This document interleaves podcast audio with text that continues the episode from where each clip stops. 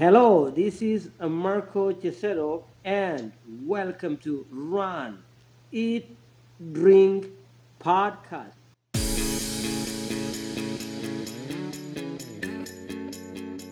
Welcome to the Run, Eat, Drink podcast. We feature destination races from across the country. And after the race, we take you on a tour of the best local food and beverage to celebrate. So, whether you are an elite runner or a back of the packer like us, you'll know the best places to accomplish, explore, and indulge on your next runcation. Hey, welcome to episode 102 of the Run, Eat, Drink podcast. I am your host, Amy, and joining us virtually from somewhere in the Washington, D.C. area, or I, I don't even know where you are, but it is your co host, the one, the only, Dana. I am your field correspondent, Ooh, Dana, coming to you live yes. from the Washington, D.C. area Yes. tonight. Yes, you are traveling. We are recording. This is the I, this is the first time we've ever done this. Really? This is the first time we've ever done this, so this is giving us an opportunity to test some of our equipment, which is kind of a, a, nice thing to be able to do. And Yeah. we hope that uh, the sound ends up being what everybody is is wanting and Oh, has I come to expect from us. yeah. You're. I mean, you sound pretty good so far. I. Uh, you look good on Facetime. So. Well, Good. Hopefully, Yeah. I can keep that up. Yeah. Keep that up, buddy. Welcome. Virtually. Well, thank you. thank you for having me, Amy. It's a pleasure to be on your show. Well, I mean, we've done interviews before, like Bankhead and another one that's coming up that we're really excited about that we'll talk about at the end of the show. But I, uh, that this is just the first time that we have been separated and recording as co-hosts. So I hope it's Yeah. good. I hope everybody will let us know. Well, we had we had debated whether or not to even do it, Yeah. and I said, well, you know, we have the technical capability. Let's see how it works. So hopefully, we can get some feedback from everybody. Yeah. Let us know how the sound is, and For sure. and and we'll do our best to deliver the product you've come to expect. Well, so, I mean, you you are normally the technical wizard, so I'm I, I Oh. hope I don't screw it up. I think we're doing good so far. Yeah. So, as I said, welcome to episode 102. And yes, this is going to be an episode where we have a run portion, where we have an eating portion, and where we have a drink portion of the show. Yes. All in one episode. All in one episode. Yes. As you said last week, we were cheating to get to episode 100. This this week, we're straight up. It's one big episode for your long run. So, yeah. And today, it's even though it's a travel week for your intrepid field reporter co-host, we eh, are not traveling for the show. So, this is all about training updates and upcoming races as we head into March. And then we have kind of eating and drinking from the road as we drove up to Jacksonville for the Donna. yeah, we had alluded to the fact that we had some extra content that we put in the can that we recorded during our trip up, and this is Yeah. some of that content that we got for you guys. And I think that everyone's going to really enjoy this one because we actually did the recording from a tap room on Yeah. the way up Yeah. and we we've got some places that are very uniquely Florida, I think. Yes. I it just I think I told you as we visited those places in Bradenton because that's where they're coming from today. hmm I think I told you I was feeling such a connection to my childhood. Yes, you did. So yeah, from because it was very, it felt like very. Oh God, I'm gonna date myself. I'm so old. 1980s, Florida, hmm in in that. But we'll get to that. First, we have to talk about our training from this week and what's coming up for us because we really don't technically travel until April. Right. Right. We're gonna have a we're gonna have a couple of weeks of some travel or some training runs. Some of Mhm. it'll just be be straight up training. Some of it will be. I think we're going to be doing a maybe a 5K Mhm. here and there Mhm. where we we get some mileage in. Yeah. But the next big race for us is going to be back in the Orlando area for the Star Wars Virtual 13.1.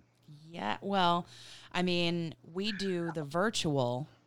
Any, Oh, I'm sorry, the- Anytime before that, Right, right, right. and then we That's get what I meant. to then we get to April where we actually go to Orlando and we do what is it the fifth anniversary of the Star Wars weekend, which is now called the Rival Run. Used to be called the Dark Side. Used to be called the First Order Challenge. All, right, I misspoke. all of that. Yeah. So we we are in it as we have stated before for part of the reason for the bling, of oh, course. Oh, absolutely. And since this is the fifth year and they have some pretty amazing medals for the Star Wars races, they also have a great one for the virtual. So we decided to sign up for the Kessel Run Challenge, which gives us the ability to do to submit a, a time and there's a finisher certificate and a race bib for a 13.1 a half marathon which is virtual and I think it takes the place of the California races that would have been a part of the Kessel Run challenge that we've done in the past. Yep. Yeah, and I'm I'm sad that we don't have those California races anymore. Yeah. Yeah, it used to be that you had the light side out there in Mhm. Anaheim. Yeah. You had the dark side here, and Yeah. the Kessel Run is basically the Star Wars themed uh, coast to coast challenge Yeah. for those that were interested in doing a Disney coast to coast. So they kept that whole idea alive of the Kessel Run challenge. And it's just doing your 13.1 on a course of your choosing somewhere between now and the end of March, or actually, Right. I think anytime between January, February, March. And then when you get to April and you run the half marathon or the challenge there, then which is the 10k and the half then you get all the bling. So we're in it for all the bling. The only thing that we didn't get a chance to sign up for before it was sold out was the 5k for star wars weekend in april. So Right. Yeah. And this mm-hmm. actually is part of the the masterful marketing that Disney is doing. As most people know, Disney recently launched their pay t- streaming service Disney Plus love it on Baby Disney Yoda. Plus, of course. Yep, Baby Yoda. Rules. They they they created that uh, that show, The Mandalorian, which really took the world by storm. Mm. And then what they also did for hardcore Star Wars fans was they said, we are going to give you one last season of Star Wars The Clone Wars, which is an animated series that is set during um, or between episodes two and three Mm. of the movies. So this was a wildly successful animated series Mhm. that aired for I want to say six seasons, if uh, if memory serves me correct. yeah And they're just giving you us a final seventh season to put a bow on everything, and that's going to be a Disney Plus exclusive. Well, that was great news for Star Wars fans, Yeah. but what they did with these medals this year is they are all themed off of Star Wars The Clone Wars. So the look Oh. of the medals so cool. emulates these animated characters. And yeah, the 5K that we didn't get to sign up for, I that's know. the Ahsoka Tano medal. I'm so sorry. Looks fantastic. If you got a chance to sign up for it, we're really jealous. I think So- Anna Anna runs on coffee that follows us on Instagram. She is signed up with her family and they're going to dress up and all that. Oh my that's great. god. I cannot wait to meet up with her and see their costumes. yeah, th- this is going to be an excellent race event for people that like costuming. Mhm.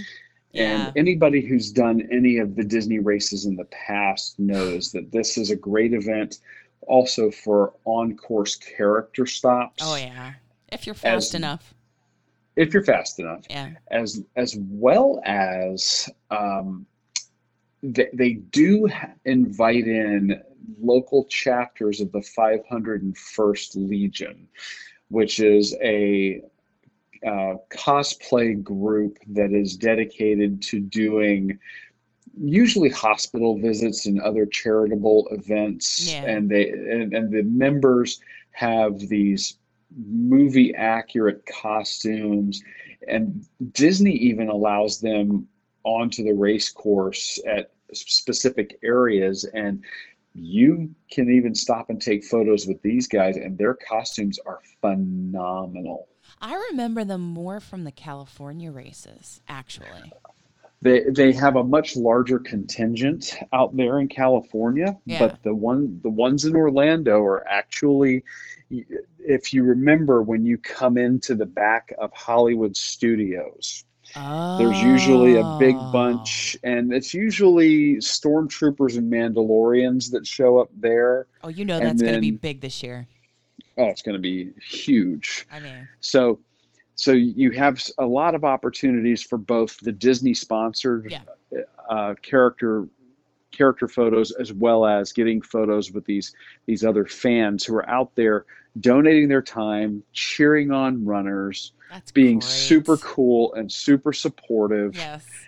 Um, there, there's really not a lot bad to say about it. No. Uh, you know, they they've over the last few years they they really ironed out most of the problems that they had with this race. I remember Yeah. the first year, first year of the dark side, they had a lot, some logistical issues as well as Mhm. um, some course decisions that were were really pretty counterproductive. But in recent years, they've they've fixed all that. Yes. So- yes. So It's I, a- I'm just can't so excited. It's a well-oiled Yeah. machine now. And if I was not excited, you know, just thinking about it, I was even more inspired and excited from this past weekend.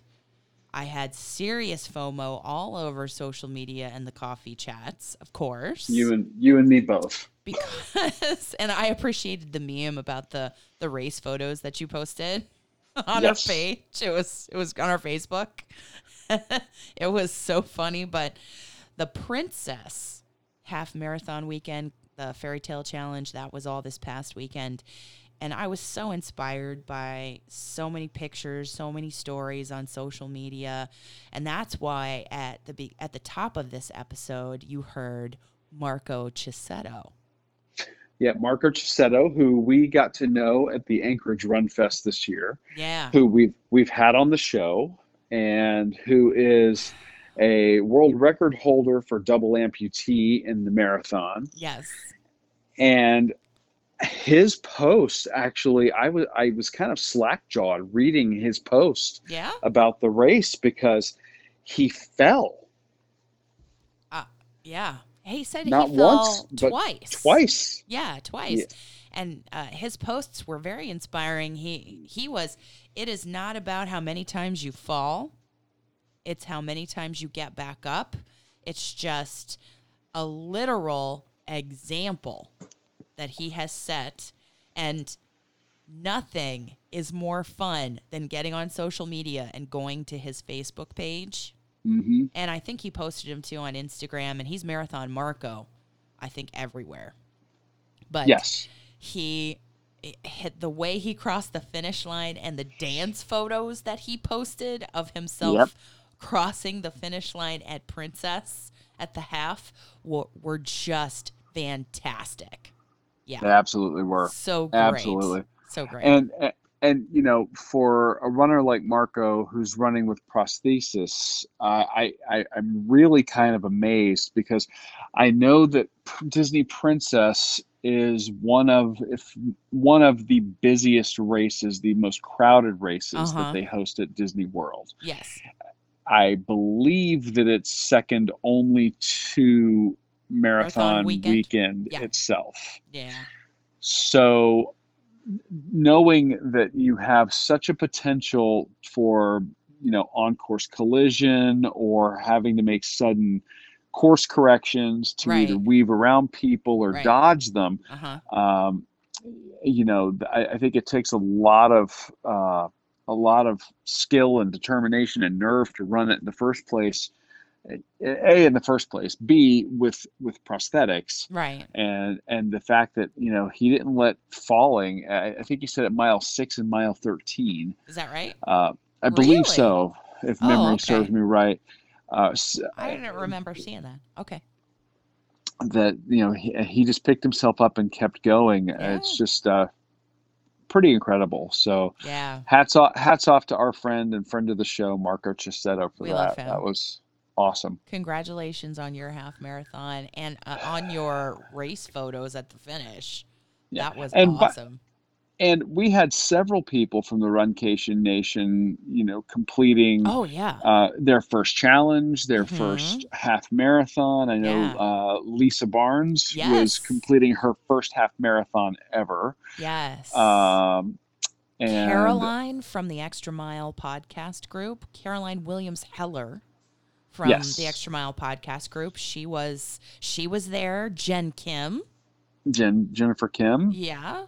Yep. Yeah. I saw. I saw. Actually, she's the only one that I saw with a photo. I that I saw the photo with the challenge medal, and what Yeah. a cool medal that Oh. was this year. Yeah. It was a- triple spinner.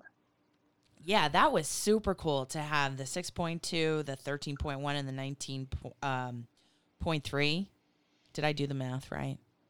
Yes, I think, you or, or, or you're Yes. close enough for government work. whatever. Yeah. So the distances, the three separate distances uh, in the spinner. That Mm-hmm. I just thought that was so cool. And this is part of what we talk about. You know, we're very honest when we say if you're looking at doing a Disney race, Mm, understand it is going to be more expensive Yes. than many other races. indeed. You are paying for the experience. Absolutely. But the caveat to that is that they tend to really do the bling right. The bling and the experience.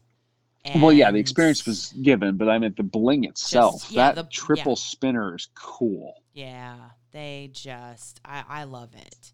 I love Yeah. the stuff we had at Wine and Dine where they had the little pie, the Americana pie spinner for the half Yes. with Mickey, with like Colonial Mickey and all that. hmm I just yeah, they're they've they've been pretty great with the medals this race season between Mhm.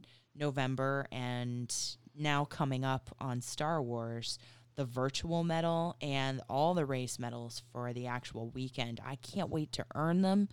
I need to do the training to be ready. Well, let's talk about that a little bit. Um, Yeah. I know that I I've got I've got some news regarding training. If you want me to start, Let's hear it. well, you know, I, I think I talked about it a little bit when we were uh, back at the Publix A1A half marathon that I was running that half marathon in a new pair of Hoka Yeah. shoes. Yeah. And that was my first time running a, a, a full race in those Mhm. shoes. And Yes. I, I, I've been a Brooks runner for the better part of a decade. And they seemed to feel okay on short runs. feel feel pretty okay on short runs. Well, I've been running on them now since that race, and uh, they are just not cooperating with my feet.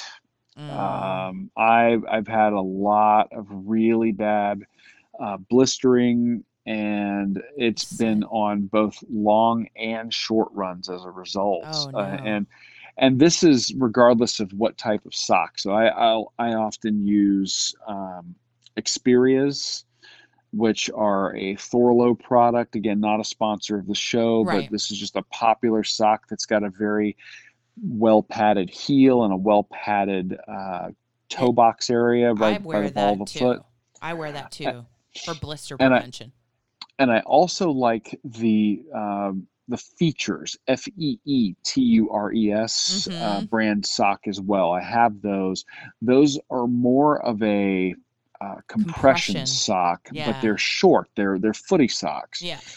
And regardless of of whether I go of which type of sock I wear, and regardless of whether or not I I use a heel lock Mhm. on lacing, hmm I'm having really bad blistering, and after um, Doubling up on socks, I think you did at one I, point. I even did did that at one point, and I and Donna really drove the point home that uh, that yeah. I was having an issue with these shoes, yeah.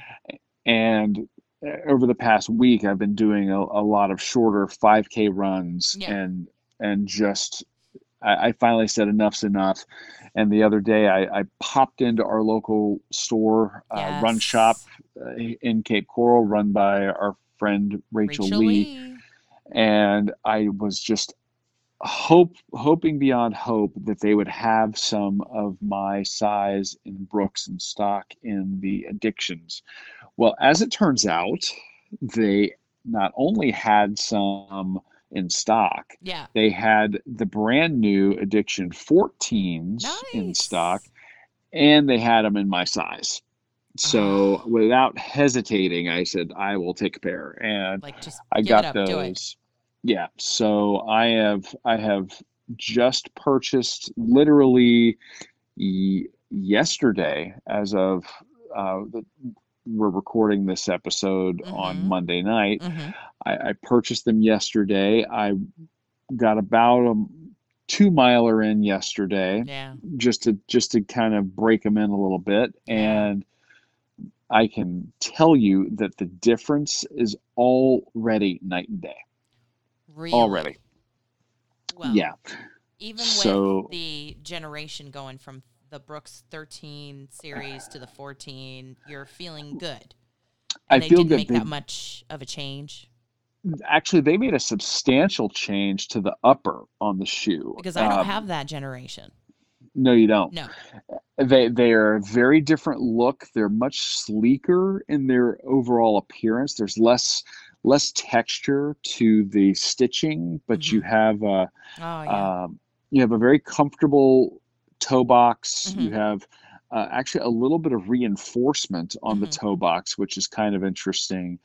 And this is a shoe that's often used by power walkers in addition to runners, Mhm. Yes. and which is great for somebody like me that does a run walk run. Yes. Yeah. And, and I think that they've been taking some cues from from people doing either interval work or or taking some some cues from both walkers and runners to Maybe. incorporate them into the shoe. Maybe. So it just with the first couple of miles on, I can already feel a difference. I'm going to actually be running in the morning, getting a quick Yeah. three miler in. Um, but mainly right now because we're we're basically in between half marathons. Yeah. I am doing mostly speed work. Um, Mm, yeah. and I'll probably just for my next long run that's going to be over three miles, I'll probably go ahead and do my my 13.1 for the virtual. Ooh. Okay. In the neighborhood, huh? Probably so, unless you find another race for us to do. I, I, I was just planning on probably knocking that out. Yeah, uh, I would depen- have to say, well, probably because of work schedules and things like that. Yeah, and also I'm I'm looking at it in terms of wanting to take advantage of the good weather while we're having it here in Florida. So true. Or I should say there in Florida, because I'm not in Florida tonight. yes. Yeah. So I so how about you? Yeah, what can I say? I have Brooks, and let me just tell you, related to your shoe discussion, that I was so panicked about really, I, I don't like change at all. I don't like change at all. But I got brand new Brooks in the Series 13. And then I went so far as to say, okay, you've just given me these brand new shoes.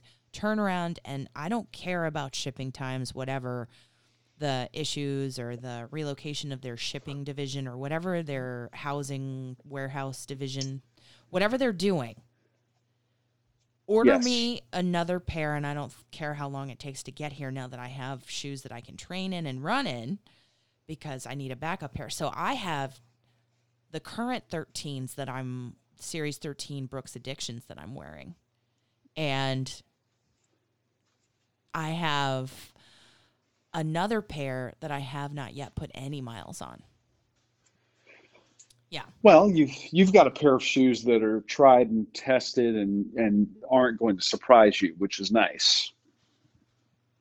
I I was almost before you came home and said, "Yeah, the 14s are there for you." So they're probably there in the women's and I could probably order the size or maybe if luck has it, she might have mine as well. I probably should have gone today and and done that, but you know, uh, if I can get as many pairs of Brooks as possible, that's just a solid shoe that I've had such success with, and I can't. That I mean, they're not they're not sponsors of the show either, but like you talked about the the socks, but I just I have been taking it easy since Donna and just doing 30 minutes twice a week and then on the weekends Jeff my my coach and America's coach Jeff Galloway my e-coaching plan with him has been to do on the weekends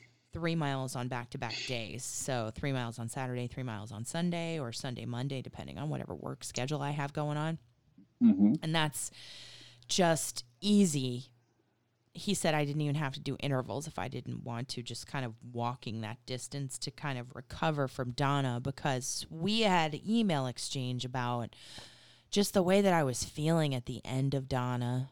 And he just pointedly came right back on the email after I gave him the race report and said, So let's talk about nutrition during the race, Miss Amy. I mean, he didn't say that, but I always feel like when I'm in trouble, people call me Miss Amy. you know, like Miss Amy. You know, like, oh, Well- all right, I'm in trouble.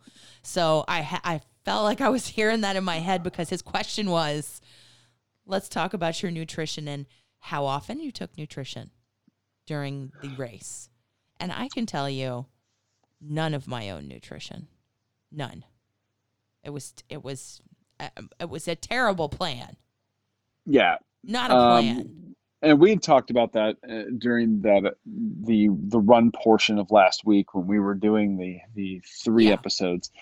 The uh, relying on on course support, especially when it's basically a 13 mile uh, street party, maybe not the best route to go, especially if you're looking at you know trying to you know nutrition, really go for time. especially because hydration they had nailed Oh on yeah, that course, but it's the nutrition portion that I think he was focused on in our exchange, and I just totally missed the mark.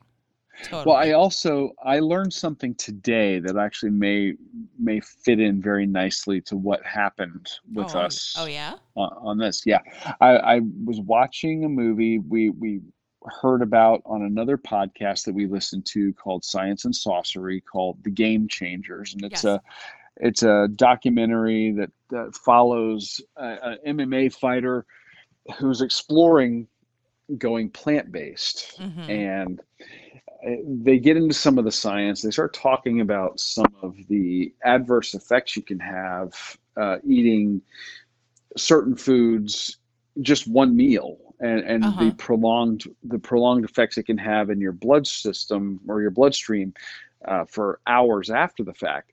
And for Donna, the way our schedule worked out for us Mhm. was that we were having to do some recording for the show and some some video sessions for the show ahead of our long run Yeah. and i don't think that probably set us up for the best performance that we could have hoped for I guess. I mean. So- Well, so we got to concede that that's probably not the best way to go We got to do our weekend? yeah, we got to do our eating and drinking portions after the Yeah. the celebratory ex- exploring and indulging that we do. It it depends. And those interviews, I mean, I wouldn't I wouldn't take them back for a minute. I ever. I I loved our interviews that we had and we just I I think we just got to be vigilant or smarter in scheduling and in in the nutrition leading up to the race and then also during the race.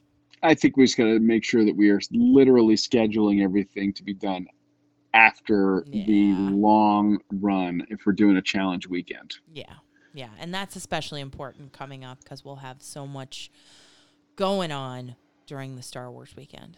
Yeah. Boy, howdy. Boy. But since since we've been back, we have actually been very dialed in on the nutritional game. We have been Thanks to doing you and our hardcore- Yeah.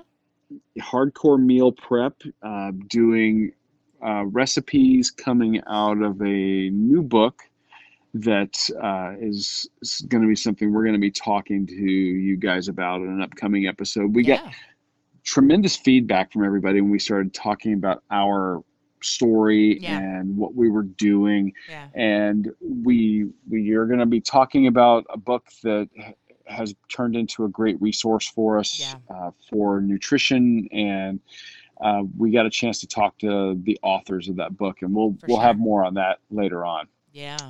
So, so yeah. So that's, and I think that my first real test will be this next weekend coming will be a long run, the first long one since Donna. So I'll practice good Mhm. nutrition there and make sure I get good rest the night before and that I get good fuel and good hydration day before and going in that's a good idea and during, you know? So that is that's my little training update and yours. And yes now we get to talk about our eats and the drinking portion of the show that have to do with our kind of trek, our road trip up to Donna. yeah you know the drive up through florida affords us some opportunities to stop in several towns that we don't often get to go to that are north of where we live down in the cape coral fort myers area and we've been meaning to go to for quite some time Yes. and in fact quite almost, almost quite literally since the beginning of the podcast yes. and just up the road from us is a little place that we've been keeping an eye on Yeah. for a long time. on social media especially. Yeah, and and we drive we drive by it anytime we go visit my family and all that. And there's a there's a road. It's it's there's an overpass uh, over the interstate called Linger Lodge Road. Yep. And on social media, if you start looking on Facebook, especially, I think uh, Mhm. that if you look for the Linger Lodge RV, um, what do they call it? Linger Lodge RV and Campground, I think so. it is pretty incredible. They have probably one of the most, yeah, Linger Lodge restaurant and RV campground. Yeah. and they have one of the most delectable looking f- social media presences that I've ever Yeah. seen. Yes. Especially when you get to looking at their uh, their their Sunday brunch. Oh my goodness. Yes. But we were not there on Sunday, of course, because we had to No. head up to Donna, you know, prior to the Sunday race. So let me just say, when we got to Linger Lodge, that is when I felt like I was transported back into my childhood. When we were driving to get to the restaurant, I just, and when we first happened upon the property, Mm-hmm. I just felt like the decoration outside, the parking lot, even, was just stepping back to the 1980s when I uh, when I used to visit my granddad at his motel in Florida.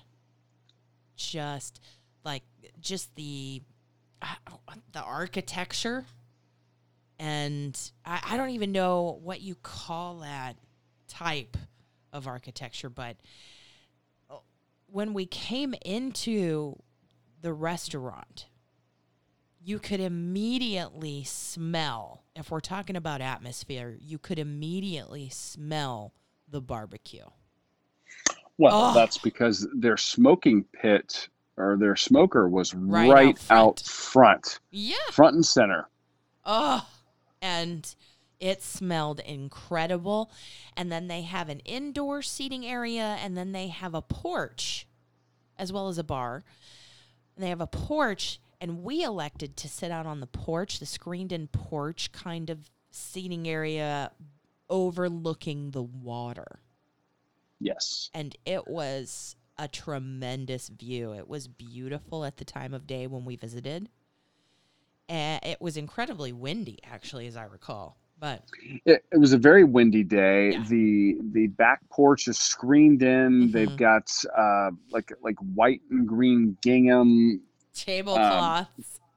yeah plastic tablecloths and you're looking out over you know palm trees and palmettos and pines and it's Yeah. just it's very picturesque and when you looked at their if you look at their social media feed and you'll see these pictures there where they take with the river in the background if you sit outside that's your view it's just gorgeous.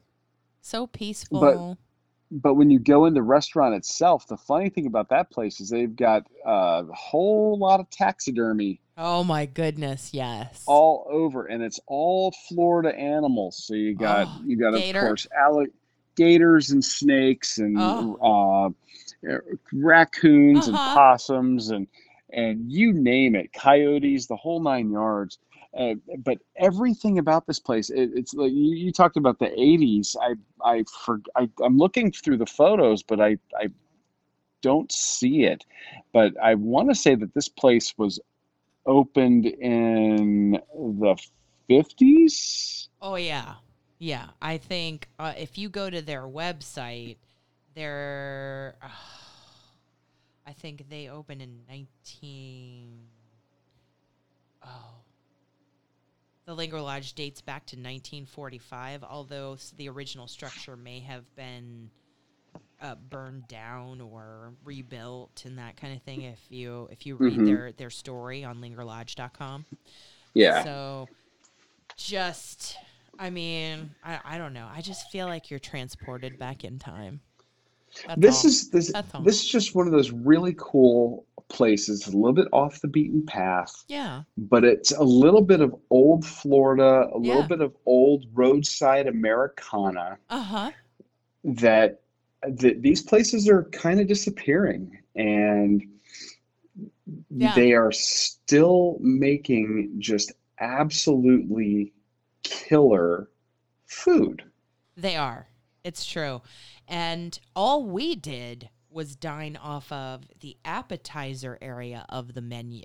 We weren't there for their Sunday brunch, so we could not partake of the Bloody Mary that is a meal in and of itself if you see it on social media.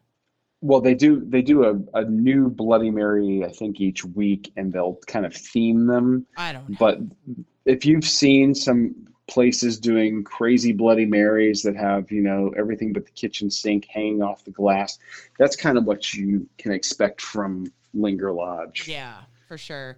So we dined off of the the appetizer portion of the menu and we split a couple. And we had the southern barbecue chips Oh, and the river sampler platter. And the river sampler platter is at a price point and has so much on the plate so it's like a shareable for the whole entire table. okay. And would you say that that you said it's at a price point? Would you say it's at a good price point? Or It's nineteen dollars, and it, the River Sampler, our signature appetizer, is what their menu says. Our signature appetizer: fried green tomatoes with frog legs and local gator, fried, grilled, or blackened, and we got it fried. And so we got three separate types of food on the plate for $19. Yeah. And it was served with uh, tangy remoulade and venom dipping sauces. Yeah, the venom was kind of like a like a uh, a spicy what would you call it? Like a spicy ranch Yes. kind of Yes. thing. Yes. It, it was unique. It was really good. I, I enjoyed it. But did you think it was a good value for nineteen dollars? I, I, well, I mean, you have to be a fan of frog legs and gator, and that could be some exotic choices for some people who have never had it. Oh, absolutely. You know, I think frog legs takes they taste a, a whole lot like chicken, and I know that that's cliche. No, it's. I think it's absolutely true. I, I, I think, and I, I, I'm kind of reading your body language over FaceTime here. I, I, it's it's a whole lot of work for a whole little bit of meat that tastes like chicken. Yeah. Yeah. so so you think the $19 price point is high? No, actually, I, I, I will agree with you. I think that you have to be ready to go on a little bit of a culinary adventure. Yes. to order this plate, but I I personally think that if you're traveling to Florida, you want to get the full Florida experience. Mm-hmm. This is actually a really good dish to get, and and I'll tell you why I think it is. Yes. Um, I agree with you that frog legs are are kind of a they're they're a lot of work for a little bit of meat, Yes.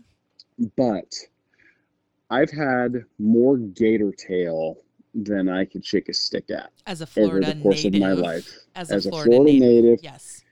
And y- anytime you have anybody come down from out of state and you go to a restaurant where they they they're offering it, a lot of times you know you'll order it as you know, yeah, let's get it, we'll split it. Well, there are a lot of places in Florida that serve gator. There are not a lot of places in Florida that serve it well. And Linger Lodge is one of the few places that I've found in Yeah. 45 years on this planet Oh, you're aging. You're dating yourself. where they actually know how to treat the meat before frying it. Ah. And you don't end up with something that is too tough to be really enjoyable Yeah. and also has you know a really good flavor. Their gator tail was fantastic, and and truthfully, their fro- frog legs were very well prepared.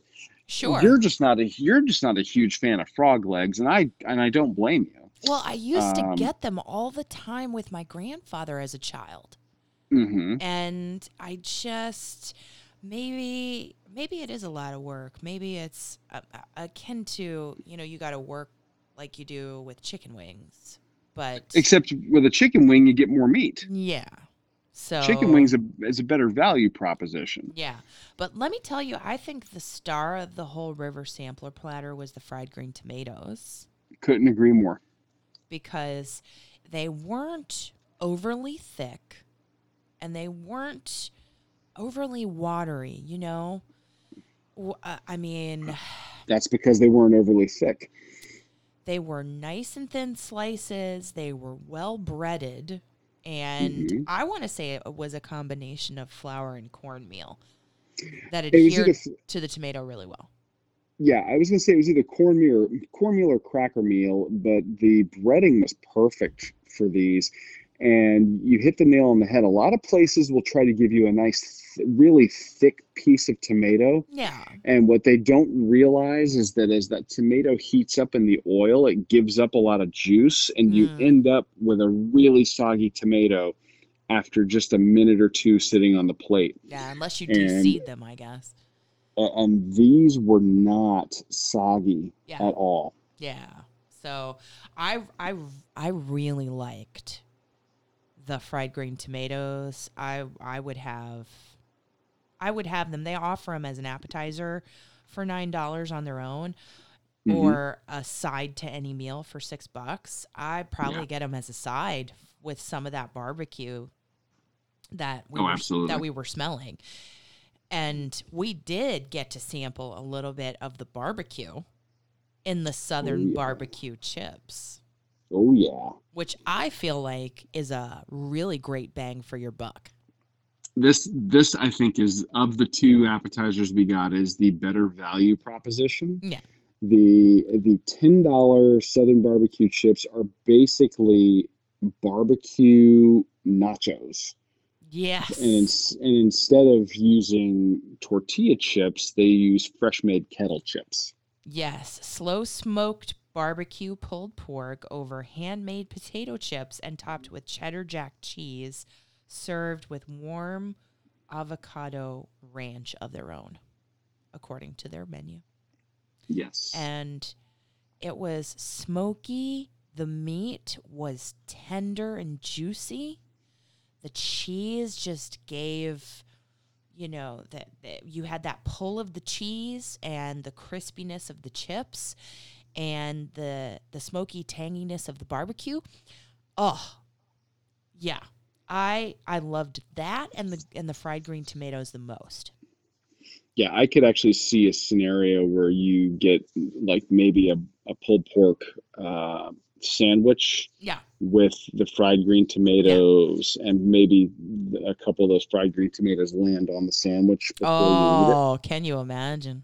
Yeah, um, this this was I think one of the best thing, probably one of the best things we had all weekend, truthfully, because this was fresh made Yeah. off that smoker sitting out front, and just incredibly juicy meat. They didn't overdo it. The the chips, I love good kettle chips. I, I love the, Yeah. the the thick cut of the of the chip. I love Crunchy. that and the crunch, and those are are made goodness. th- yeah. they're but they're also durable enough to hold up to dipping or yeah. um, being the vehicle for other stuff so they they do really Mhm. well for something like this Yeah, they are a great backbone to that to that appetizer. So Mhm. I really enjoyed our samplings at Linger Lodge. We got to get there on a Sunday.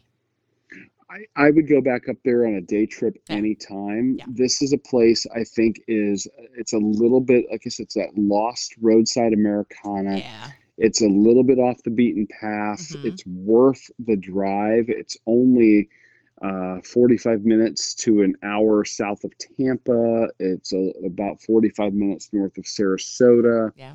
30, 30, 40 minutes north of Sarasota. Mhm. It's it is just fantastic. It, it it's kind of like going back in time a little bit yeah. but they have with these menu items like i said that that uh river sampler is a taste of florida and Mhm. that southern barbecue oh it's killer yeah. Yeah. And, you know, it makes you thirsty. it does and although we're not covering th- this is not the drink portion Right. we we did get ourselves uh, something that is kind of unique to the linger lodge while we were there and Yeah. you, it attracted our attention by because of its name. Well, from Naughty Monk Brewery, right there in the area, as I re- recall, Mm-hmm. is Linger Lager. So it's aptly named to be served there. And it was just delightful. And um, it, it was a nice lager, a bready lager, a light, light, and just refreshing complement to the meal, I think. Yeah, not super heavy ABV. Uh, this I think uh, goes in at like four. What what is it? Four six, four eight. Four eight, I think it was listed at when we were looking at Untappd and and their website and trying to do some research there. Yeah, So, it's a nice pale yellow, Mhm. um, yeah, moderate moderate carbonation, very crisp. Yep. J- just I mean the perfect accompaniment to fried food. yep, nice and refreshing, nice and refreshing. So and also a great accompaniment to smoked food. So the and fried, deep fried things and smoked things, one is really heavy in the stomach. The other is really heavy on the palate. right, Yeah. and and you get a crisp beer like this, and Mm. it it it kind of cuts through all that. Yeah. So that was nice. And again, it's not what we're covering for the show. I'd love to go back and I'd love to cover that brewery for the show. Yes. But we did have it alongside the appetizer uh, plates that we had at Linger Lodge. So, Yes. So if you're heading down that way, check out the lager that is named for them. Yes. And but, speaking of drinks, Uh, Yeah, this was not all that we found in the Bradenton area while we were driving up. well, we we should say that we found Motorworks Brewing at the Tampa Beer Run. And not only once, but twice at the Tampa Beer Run. The Tampa Beer Run was the very first run we had on the show, although Motorworks was featured on the second and third editions of the Tampa Beer Run. And that's Mhm. how we got introduced to Motorworks. The winter edition featured, if you go back and you look on runeatdrink.net, if you go to the shows page and you search for Motorworks, you'll Mhm. see it on the winter edition of the Tampa Beer Run when we got to experience the Cruiser Kolsch. And the third edition, when you had to go on is on your own because I was under the weather, we Mhm. did the uh, we got you got to experience the V twin lager, so we covered that on the show. Yes. So we And had every time go. we've yeah, and every time we've had their their beers there, we've just been really impressed with the quality, the flavor, and we said, you know, we got to check these guys out and see what Yeah. they're all about. So this was a great opportunity for us to to do just that. So we decided to pop in uh, yes. To their tap room slash brewery and uh, oh, their Bradenton. space, their space is gorgeous. And the first It's thing you huge. notice, well, you you you see the building. It's this brick building, and it doesn't look that big. And then you walk deceiving. in, Yeah. and it's like the TARDIS from Doctor Who that just opens up, and it's enormous. It is, and they have just an, a huge outdoor space. And Well, yeah, Well, well, their outdoor space has like seating on the grass, and then they have a deck, and they're seating up on the deck. Hmm and they've got a stage for musical acts. They have an entire dedicated area outside to cornhole. hmm They have a, a little uh, patio, that wraparound patio that goes out towards the front of the building that's kind of away from everything else. yeah, And they have an, ex- a movie projector outside that projects uh, movies onto the wall of the building, onto a screen. and they have a space inside. Their bar is super long. Yes. Their their tap room has seating inside. And they have a place where musical acts and movies can be shown inside as well. And they have some really cool uh, movie seating right by the Yes. movie screen as well. And they do like a, a hosted movie night there Yeah. where you can come and, and watch a movie. They have a partnership with a local restaurant. and We're going to get Oh, talk talk about that in a minute. yes. And then you can watch movies and have you know have their beers and have food and Mhm. um, it's just a really neat place and they everything is kind of based on uh, muscle cars is their their inspiration for their naming conventions and Yeah. their decor and it's just a, a really neat place Oh, yes. And the the partnership that you mentioned, that is Rocco's Pizza and Pasta Grill. They'll deliver like your server at the tap room or your bartender will take your order and put it in and they deliver right to you wherever you are at Motorworks, indoor, outdoor, whatever. And they also have food trucks as well, but let me just tell you, this Rocco's Pizza and Pasta Grill. I mean, this we had the chicken parm sandwich. We split it. for eleven twenty five, and I think it came with fries. It did come with fries. Not that it even needed the fries because the sandwich was huge, and the chicken was nice and tender with crunchy breading and oh, and the the tomato sauce, the marinara, and the the cheese. Oh, it was just delightful.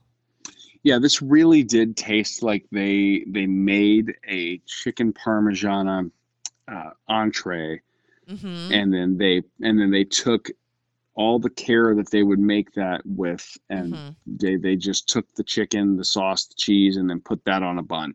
Yeah. It wasn't like they they didn't cut a corner. They didn't go, oh, this is just the sandwich version. Mhm.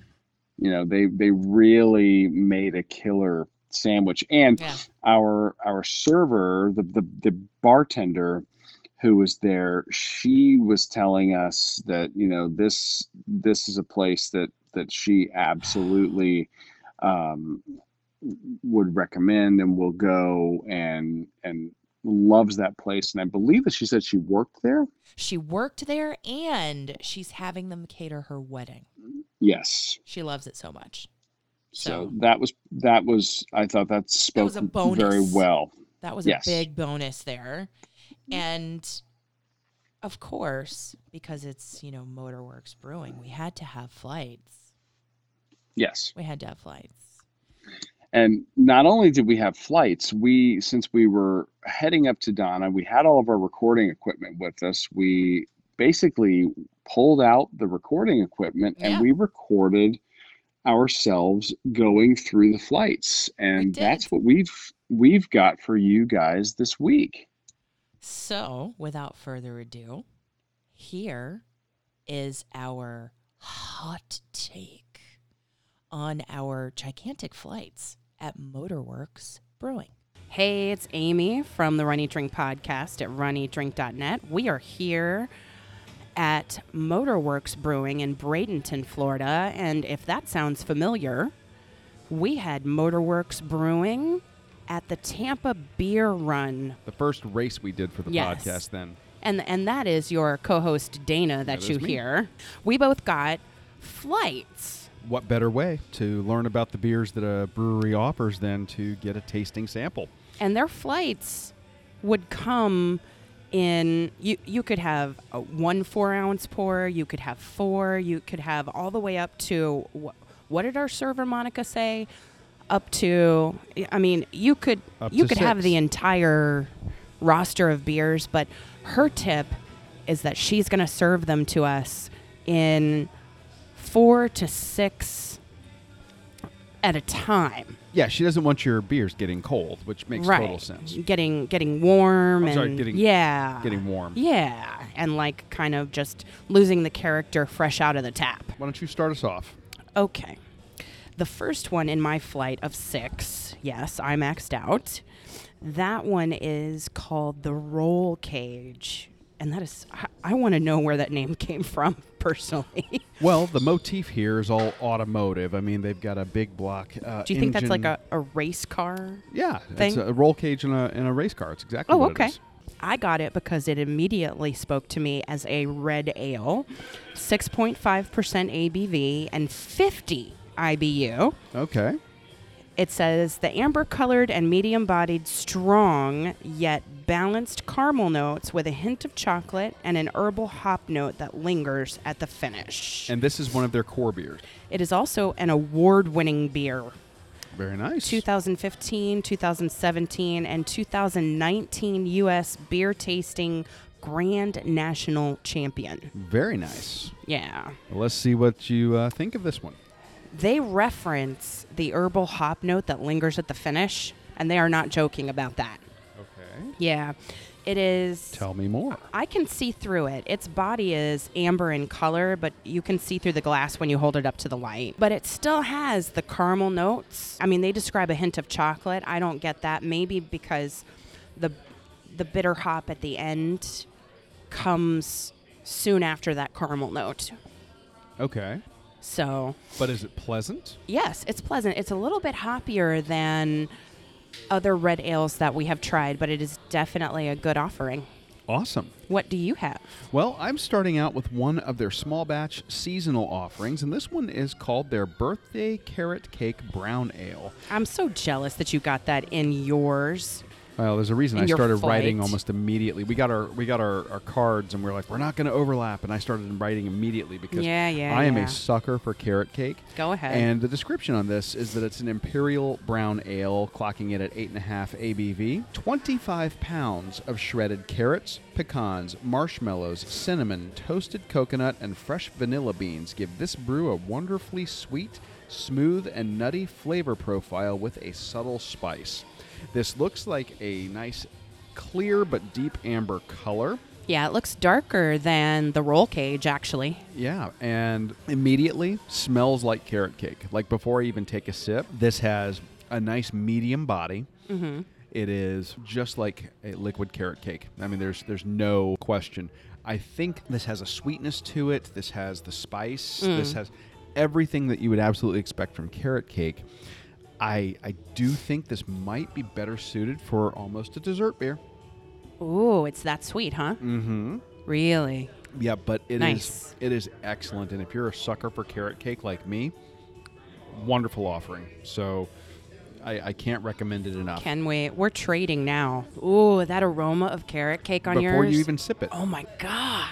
I think you could have it with a heavier meal and not just a dessert, but it is sweet and it is carrot cake, liquid carrot cake. You make an accurate description. well, I'm glad that you think so. Mm.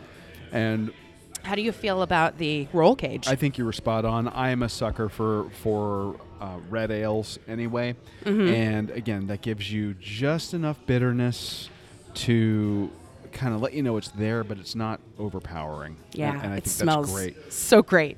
You get that combination of the maltiness and the bitterness perfect. So Wow. go to your second one. What do you got?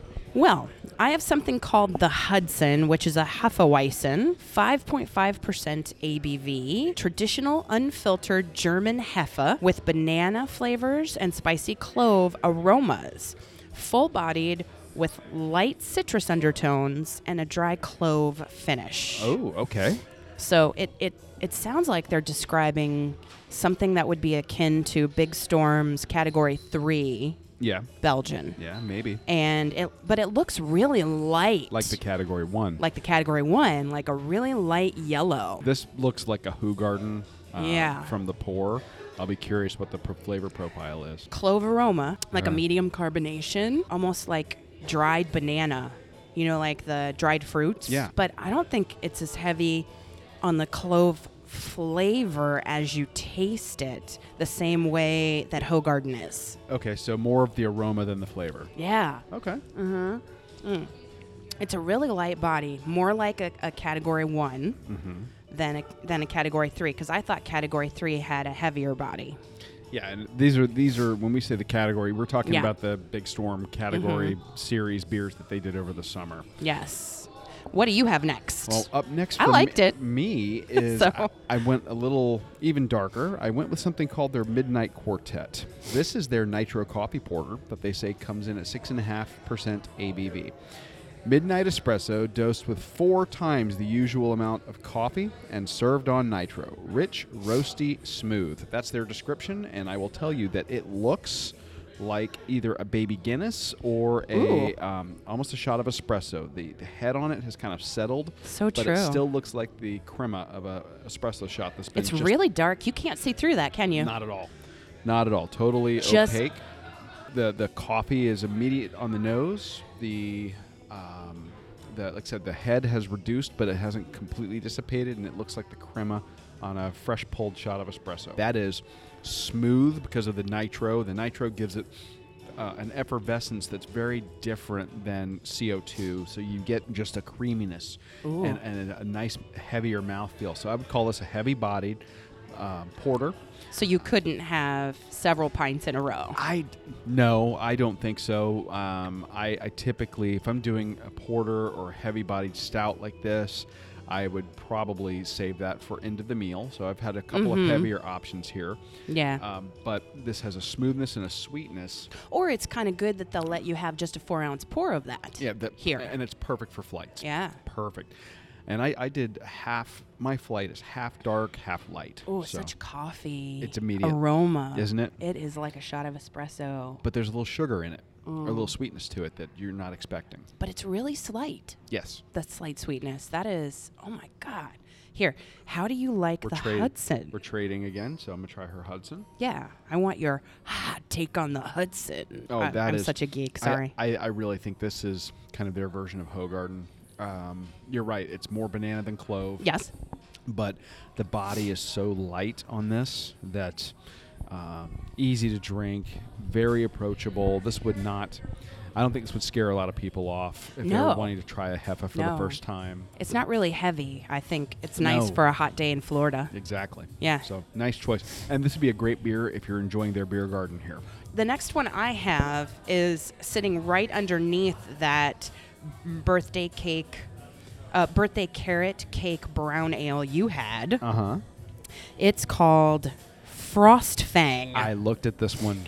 Frost Fang is a Russian Imperial Stout. Talking my language. 9.1 ABV, so you're not having a whole lot of these right off. No.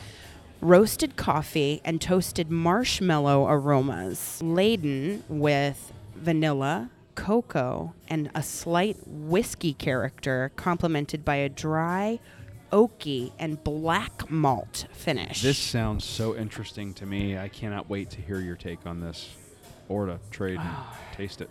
And and that is It- as black as night. yeah, you can't glass. see through this at all, and No. it doesn't have much of a head on it either. Nope. And the, uh, I mean, uh, the aroma is chocolatey to me. What did they, what did they say about the aroma? Well, it's- marshmallow aroma. I'm not sure that I get marshmallow. Maybe after you swallow. Hmm. There's a, there's a bitterness that lingers on the finish, but you, you get the vanilla. It's not, it doesn't coat your mouth the same way as like say a Marshal Zhukov would. Okay. Or It's- a Yeti. or a Yeti that has a really thick, almost syrupy body. Okay. I think it's Lighter than that. it's lighter than that, but it's still it's still a heavier body. So you can't have like because of the ABV, you're not going to have several. But The ABV and the body on Also- beers makes such a difference in the experience. I think because while you cannot physically taste alcohol, alcohol, uh, grain alcohol is odorless, colorless, tasteless. Mm. It does contribute to the way it sits in your stomach to me, and Yeah. and uh, it higher ABV beers, and then when you get something with a higher, a thicker body, it just it makes all the difference in how how you feel after you've had the pint or had a man, it- taster. it- I can see if you have a pint of this, it would be very, very filling. yeah. But it's not a syrupy coat your mouth type. Okay. And the flavors, Is it I, sweet? it's not sweet like marshmallows. It's not like sweet like a chocolate cupcake. It's the whiskey, I think, that balances out the vanilla and the marshmallow Okay. that they reference in the description. Nice. I think you should try it. Okay, well, let's see. Right off the bat, you're not wrong about the body. It's not as heavy as you would think it's going to be, given that Given the no li- appearance. no light passing through it, and Yeah. it's listed as an imperial stout. Mhm. Um, the whiskey notes, I think, really are taming those marshmallow, chocolate, coffee. So that sweetness doesn't overtake you, right? Yeah, and then there's that that with it being an imperial stout, that means you got more hop in it, and you're getting that hoppy bitterness at the On end. the end. That's that's It's an aftertaste. characteristic. yeah, that lingers. Well, I like the name. Yeah. Frostfang. Well, I went for my next one since uh, now for my number three, I went with one of their core beers. This is their Cruiser Kolsch, and this is listed as 4.8 ABV and only 26 IBU, so you know down on the bitterness scale. This is Pilsner and wheat malts lend a light gold color to this refreshing beer. Using all German hops, it has a soft, fruity sweetness and a crisp, clean finish. This is a 2016 2017 Best Florida Beer Championship gold medal winner. So I am very curious. I love Kolsch's. I love. We, you hear me talk about poolside beers I and lawnmower beers. Yes, you have talked about those and like poolside Kolsch. And poolside Kolsch is actually one From by J-Dubs. J Dubs Brewing, which is just down the road. And our food just arrived too, so Mm, yum. very cool. Um, this has a very clear look to it, a light golden color with a It's light yellow. The head has subsided on this one a, a little bit, but Yeah. it is, you know, it's still uh, still there. Nothing really on the nose in terms of the smell. Some are deceptive like that. You can't really get uh, an aroma and you don't get the flavors until you actually imbibe. Right. Well, this has a nice, pleasant, very mild carbonation, and they're not wrong. The, the, the sweetness they talk about is not like sugar sweetness, it's more like the grain sweetness. Oh. So it's it's not um, it's not cloyingly sweet at all, but it's a nice sort of almost bready, Oh, bready. almost. Yeah. But, but this is a I would call this a perfect hot weather beer. Oh. You're gonna like this, I think. Yeah? Yeah. This is this is one you could do three or four of these while you're watching one of their movies. You know, I like Uber this. over here, get some food, watch a movie, have a few of these. This is really nice. It's really, it's it's so light and crisp and refreshing. And it, when you talk, you know, a, a brewery like this here in Florida, Oh my gosh. where our summertime temperatures are in the high 90s with high humidity all the time. feels like 101. Yeah, feels like Mm. temperatures in the three digits most of the summer here. Mm-hmm. It's that's a Mm. great option. I love this one. Yeah, that's a really good beer. Yes. So um, that so far for me is my standout in my flight. And what was its name again? That is the Cruiser Kolsch. It's the one of their core beers. The Cruiser Kolsch. Yes. Okay. So what's up next for you? Number four. One, two, three. We're on number four. I just got this one because I like the name, which is Pulp. Pulp Friction. I see what they did there. Pulp Friction. A grapefruit IPA. Yes, you heard it. I chose an IPA in the flight. 6.3 ABV. I did not read this part. 85 IBU. Oh lordy, here we go. High on the bitterness. Well, That's- I don't know. I guess that's relative, right? No. Okay. Well, Yeah, anyway. it's relative, relative to the 100, which is the maximum. so enjoy that. Okay. Well, you're going to have some too. So, golden orange, huge, freshly squeezed grapefruit aroma and juicy citrus flavor, supported by pale malt. 2017 Best Florida Beer Championship Gold. Huh. Okay. Mm. Well, the color is very nice. It's a deeper gold than what we got with the Kolsch Oh, dude. just a minute ago. I'm telling you, there's a hoppy aroma. Just She's Smell making it. When she's you- making a face just from the when from the when I hand it to you, smell it before you drink it. Okay. Okay? Because it, it smells pretty hoppy. Okay. Okay. And the color, I would say it's not a lighter yellow. I would say A it's a medium medium gold. golden. Medium golden. It's very pretty. It's a good looking beer. Oh, there's a Oh. smile here. Dana. Not what I expected from the smell. not. It's very unexpected from the smell. I Do get tell. grapefruit through and through. It's like you sat, you know how some people have a half a grapefruit Yeah. for breakfast? My dad did every day. It is exactly like that. The the aroma is deceptive. Okay. Yeah. And it's super light in body. I And just something I'm noticing as you're drinking it, the the lacing on the side of the glass, Yeah. it's got a nice uh, hold on the glass. It's very, again, this is just looks like a well crafted beer. this is awesome. Okay. Yeah, and I can't. Good I mean, you know, I think that Greg Gebhard from Nice Guys Pizza would be very proud of us and happy that we have expanded our palettes to include citrus IPAs. Greg's a good friend of ours. He's one of the proprietors of Nice Guys, and he's been trying to get us on the IPA bandwagon for the better part of six years. So, Yep.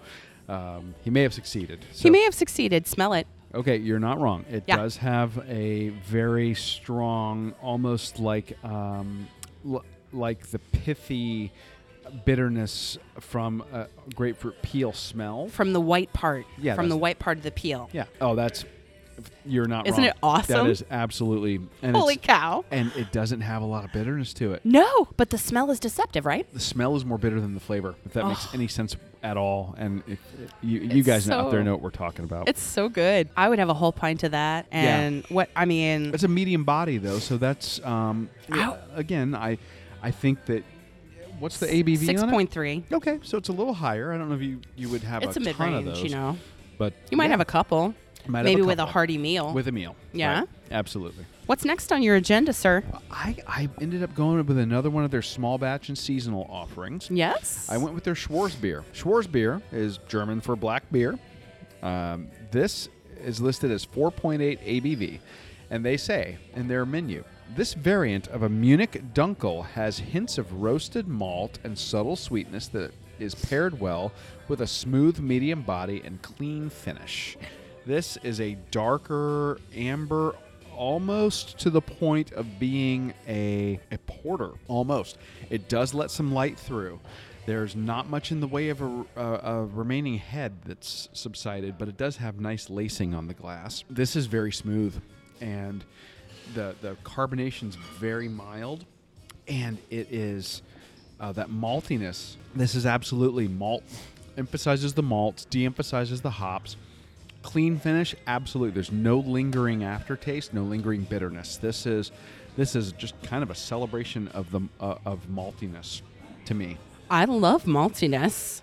You're gonna love this beer then Okay, and what is its name? Schwarzbier Schwarzbier. Do Yeah. you did you get it because of a reference to like Spaceballs? or- uh, maybe it smells a little sweeter. it does and it, it has a malty sweetness but it's it's not But the body is lighter than the color lets on. yes Yeah. yeah I like it. Very much so. Ooh, multi character. see All about it. Would There's- you have a pint of this? i absolutely Because I would. yeah Yeah. 4.8 abv You could do it. great too. flavor This is a darker beer at a lower ABV. yes So if you're a dark beer fan, like a Guinness fan, or um, this would be perfect. Yes. Uh, I think this has more malty character than a Guinness does. Hmm. Yes, it does. But it's but it's a very good tasting beer. What's next? I would guess it's my turn. it is now your turn. I just want you all to know that I am not driving because the next one that I have is a Belgian quad. Oh, they've got a couple on the menu here. Yes, Which one did you go with? this one is the BA Belgian quad Uh-huh. at 10% ABV. And I believe that the BA means barrel aged. You are correct, ma'am. Even though that's not in the description, it says. Actually, it is. Is it? Oh, Yeah. maybe I just have to read further, you know. It- well, it doesn't say aged. It says rested. oh, rested. Yeah.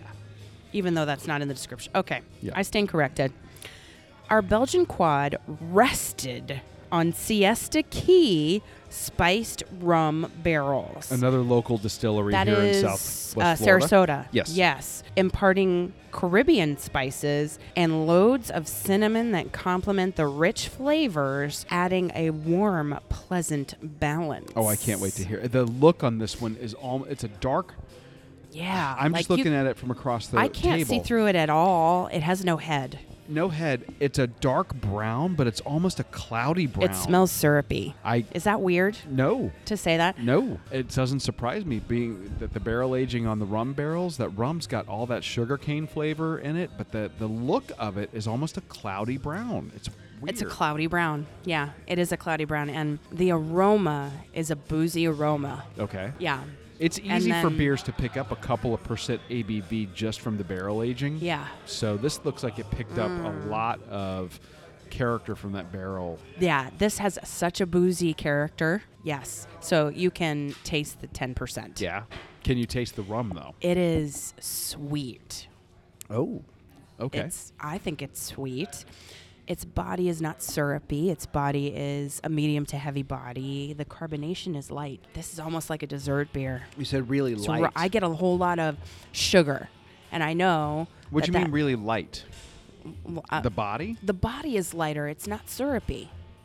That is so surprising given the way It doesn't coat the glass when you swirl it. Is what I mean. You're not kidding. That is absolutely sweet. It's delightful.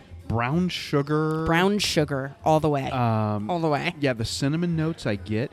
You absolutely get the the barrel on this. Mm-hmm. That is fantastic, but I don't think you could do. I don't think that would be one to pick for a, a whole pint. I think you could have a four ounce of this maybe with a slice of key lime pie or good call. something like that. So you have the tartness or the sweetness. Yeah, I went with another option that they have from their small batch and seasonals, and this is their New England Pale Ale. This is a hazy pale ale coming in at four and a half ABV. New England. This 100% mosaic dry hopped Northeast Pale Ale delivers distinct tangerine and passion fruit aromatics, light body, and bursting with juicy tangerine flavor supported by mild hop character. We learned last year at the Donna when we hmm. went up to Jacksonville that we were actually big fans of the hazy northeastern IPA style of beers Thanks to Southern Swells. thanks to the guys at Southern Swells. Now, this is a hazy light yellow, but it is transparent. Yeah. It's just got a light. It's clou- cloudy. it's got a little cloudiness to it. The head has subsided, but it's got nice lacing on the glass, so some of it's hanging on. Um, Mm-hmm. Yeah. It does look like a light body just from when I swirl it around the taster here. And let me see how it tastes. I think the New England in the name of it or in the description of it kind of won you over. Well, that that actually it, it because I know that that's a style that I enjoy. Yes. Um, this absolutely tastes has a very strong taste of the tangerine, but almost the tangerine peel, that pithy, Ooh, the citrus on the part. nose. It's very citrusy. It's not super bitter, so very pleasant. This would be Oh, Light. a great one for people. And yeah, the body's light, which you don't get a lot in some of these. Um, Mm. Some of these IPAs that you see out there are really high, eight, nine, eight percent ABV, medium to heavy body, and they blow your taste buds out with Ooh. the hoppiness. This is kind of the opposite. This Yeah. is low ABV, light body, mild hoppiness, and a lot Yeah. of citrus forward. And there's um, just a slight, slight bitterness after the citrus that lingers on your tongue. Yes. On the back of your tongue. Yep. Oh, Very pleasant. yeah. So Totally.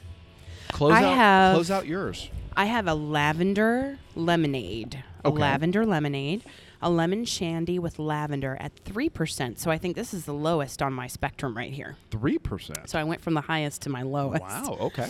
It is almost clear in looking at it's, a very pale yellow. yeah, but it's a very super- pale. Yeah, there's there's no Yeah. cloudiness whatsoever. yeah. Now, No head. we we dosed our island time lemon shandy with French lavender for a refreshingly herbal twist on this light citrusy shandy that's perfect for summertime. I, the body indicates that it's perfect for summertime. I get some of the lavender on the nose Okay. I'm very curious. and lemon in the body. This looks super super lemon in the body, not really overly carbonated. Sometimes that's needed though, especially for again hot weather beers. That lower carbonation makes them more Mm. yeah, it's a medium. Yeah, it's like it's not in your face with the carbonation, so it doesn't it doesn't lace the glass so much. A little bit. If, No. As you swirl it, super light and easy drinking. Uh-huh. The lavender notes are really evident, but so is the lemon. Is it is it kind of up front or is it after you swallow? It's it's up front and and there's no aftertaste really. So it's very clean. Yeah. Oh, you're not kidding. The Yeah. lemon and the lavender are right there. Mm-hmm. That is so crisp and refreshing. Yeah. This again, poolside, Yep. lawnmower, uh, Or with some great seafood. with great yeah, oh, Great Florida seafood. Yeah, this would be great. Uh, seafood or chicken? Actually. Oh yeah. yeah, this Mhm, would be good for, sure. chicken. Yeah. So good. So nice good. pick, Aim. Well, I saved my my last beer. Also, was a lavender beer. Nice. These these guys here at Motorworks are doing some kind of creative stuff. Yeah. but I went with their Scotch ale. And this is called their Lavender Ale. It's a Scottish ale with lavender, and it clocks in at 6% ABV. Oh, a little higher. Good, twice as high. this is, bre- uh, as it says here, brewed with Golden Promise malt grown in Scotland and French lavender. This ale's floral, slightly fruity flavors are balanced by its sweet, biscuity malt backbone. That is Ooh. a that's a staple when you when you see Scotch ales that that biscuity flavors. This is a medium It looks uh, reddish yellow, reddish, almost amber Yeah, in color, but not quite. yeah, a little lighter than an amber. More like a sunset. Good call. Yeah. Good call. Um, not a lot of head on this one. Little, you know, you know, lacing that kind of sticks with you, but then subsides after a couple of seconds. Not much on the nose. Maybe a little bit of the lavender. Very moderate carbonation. The biscuit notes you get after you swallow. Mm. The lavender permeates it. You definitely Permeates it when you taste it at first. Yes. Yeah, the lavender is definitely there. Um, this is probably one of the lighter bodied Scotch ales that I've ever had, Oh. and very nice drinking. This you could do a pint of without any problem, assuming you like lavender. And I, th- You gotta like lavender, You yeah. For like the, the last lavender. two we've had, for for the last two that have been like the lavender lemonade that I had, you gotta like lavender. yeah. So tell me what you think on that one. Yeah, you gotta like lavender for this. This is a lighter body than you would expect for, Yeah. for a Scotch ale. Yeah. And when I think Scotch, I think super red in the color, but this is like um a combination of red and yellow, like you see at a sunset. Yeah. Yeah. And so most Scotch ales that we order tend to be a heavy, a medium to heavy body. This is Yeah. this is a light body. And a darker red. good finds all in all. I mean, I think that uh, there's not a single one here that I didn't enjoy in my flight, really, or your flight. They have a very, from what we're able to see with these 12 beers, and I believe that they said that they have um, 24 or 27. Taps. A lot of Taps? taps. I thought she said 32. I don't see any guest taps, and I'm not seeing anything listed. This No. is also unusual. They have a full bar here, and they do craft cocktails as well. Yes, original cocktails as well. So this, there's a lot to offer here at Yes. the tap room, and I think that you, if you are coming down to Southwest Florida, and you're Mm. in the in the area, Bradenton's just a little bit north of Sarasota, a little Yep. bit south of Tampa, right on the south side of the Sunshine Skyway Bridge. Yep. This is going to be a place that you should definitely consider stopping by. Absolutely. Spend a couple hours in your afternoon and really take it in and enjoy it.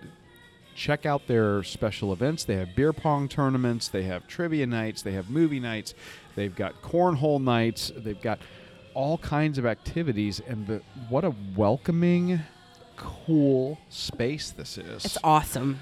and and we walked in and our beer tender she's been oh, amazing Oh, Monica. Shout out to Monica. yeah monica rocks Yeah. so come say hi to her Yes. She's been waving at us while we've been recording And she's very knowledgeable on Rocco's Italian menu. yeah in fact she was even telling us that she used to work there and she still orders from there and is even having them cater her wedding so Yes. with pending nuptials we want to say congratulations Congratulations. and uh, we can't wait to dig into the food there. But this isn't the food segment of this show, so No. uh, for now we're going to sign off. That was such a great time, wasn't it? I I'm looking forward to going back, doing a day trip up, and just kind of making a day of it when they've got musical acts or something going on in that outdoor space. Oh, I can't wait. I just think we got to find a race there. Or I mean, we just maybe we maybe there's a park up there or somewhere, you know, how we found out Lopez Park through the Tampa Beer Run and we uh, planned some training runs up there. We we got to we got to do that in Bradenton.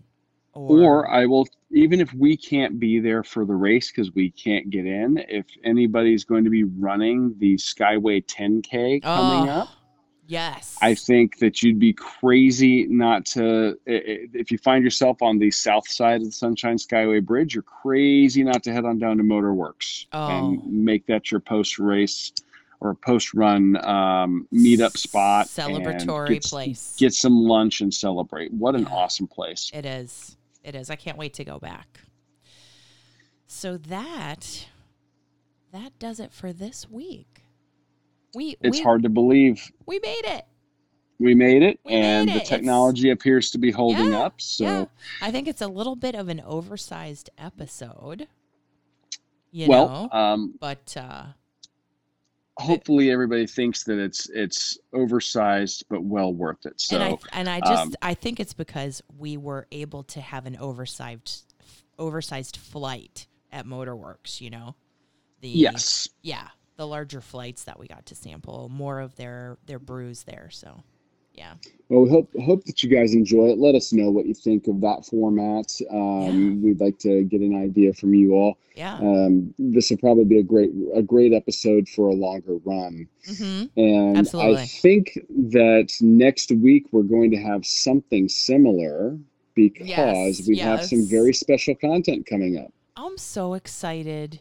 And I think you are, I mean, I'm fangirling. You're a little bit awestruck as well. We, Yeah, uh, yeah. I can't wait to share next week's episode. It is an interview episode. And yeah, we don't often do interviews. I mean, we Yeah. try to get a few in uh, here and there, but uh, we, we try to find the right ones. And Yeah. we, we think that we've done a good job in the past, but Yeah. we really were able to get some people that we are huge fans of on the show. you you all have had a great response and we've had some great feedback from the episode we did back in January talking about our story and how we got into running and how we got into f- finding our way to being 70 pounds down and living a healthier lifestyle to get to get more out of life and to live longer and enjoy life with each other. And part of that is the the way we eat and and how we came to that was supported by Ray Cronise. Ray Cray Ray, as Penn Jillette would call him, Cronise, and Julieanna Hever. Julieanna Hever from the Science and Saucery podcast, but we are big fans of them from their book that was recently released in December called The Health Span Solution How and What to Eat to Add Life to Your Years. A hundred easy whole food recipes. Yeah, this is the second book that they've collaborated on. When we started going plant based a couple of years ago, uh, their first book that they did, which was The Idiot's Guide to Plant Based uh, Nutrition, was very informative for us making choices that were going to help us get everything that we need nutritionally Mm, and now their their work that they've been doing Mhm. has has led them to this book and we've been cooking recipes out of it Yeah. well we got to sit down with them for about an hour and a half and Yeah. have just a great conversation about their research things that they have discovered the conclusions they've come to the book itself hmm and just seeing these two people with incredibly diverse backgrounds. I mean, she started as a theater major and then ended up majoring and, getting her master's degree in in uh, nutrition and is a registered dietitian. hmm And Ray started as a NASA scientist in the 80s and then founded Zero G, which was the company that let people take rides in the Vomit Comet. Yeah. Uh, Which you have the always wanted to get civilian on. world. Yes. I have. And because I'm a giant space nerd. Yes. And how these two seemingly have nothing in common ended up coming to some very similar conclusions Yes. and then and then teaming up. yeah. It's Yeah. a neat story. Their podcast, Science and Saucery, is Yeah. one that I listen to all the time. Yep. And I, I just finished their most recent episode right before we we interviewed them. And I'm looking forward to uh, that was one where they were talking about men's sexual health. And um, Yeah. then right before that, they interviewed Penn Penn Jillette. And so um, they've got a fantastic show, and we're going to have them on Yeah. next, I, I believe, next week. Yeah. I think it is next week, but we were We'll uh, we'll have that episode edited together and out. so excited about that. Yeah. But So stay tuned for that. stay tuned and i mean for now the the thing you can do we we welcome your feedback about this episode and its audio quality and um, the interview straight from the brewery but it would really be ever so helpful if you headed on over to Apple Podcasts to leave us a rating and review. Search for the show, leave us a rating, leave us a review, leave us both. If you've been inspired by our show, we we can't tell you enough how that helps us get discovered and how it helps to grow our Runcation Nation. That yeah, the the Apple's algorithms, you know, they want recent reviews. So if you could do that for us, it means the world to us. It helps other people find us. Yeah. And that that is so important when there's so many podcasts out there. And if you want to share a race or a place to eat or drink that you've been to or in your hometown, you can leave us a one minute message with your name, where you're from, and what you want to share. And you can you can attach that as a voice memo to an email, or you can write it in an email and send it to info at runeatdrink.net. That's info at runeatdrink.net.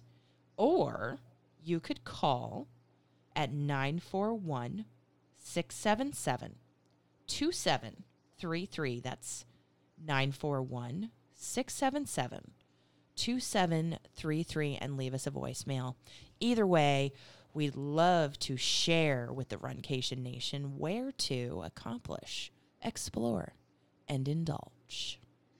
And next week, I will be back in the Run, Eat, Drink podcast studios, recording from behind the microphone, as opposed Yeah. to being your your humble in the field correspondent this week. But uh, hopefully, the audio is going to hold up, and it Oh. sounds good. So, uh, Yeah. Amy, I will see you when I get back, and everybody else, I will talk to you guys next week. But Yes. for now. He's Dana, and I'm Amy. Have a great week. Celebrate your bling from this past weekend if you ran Gasparilla or the Princess Half Marathon weekend. Celebrate your long runs. Enjoy our podcast on the commute, and we will talk to you really soon.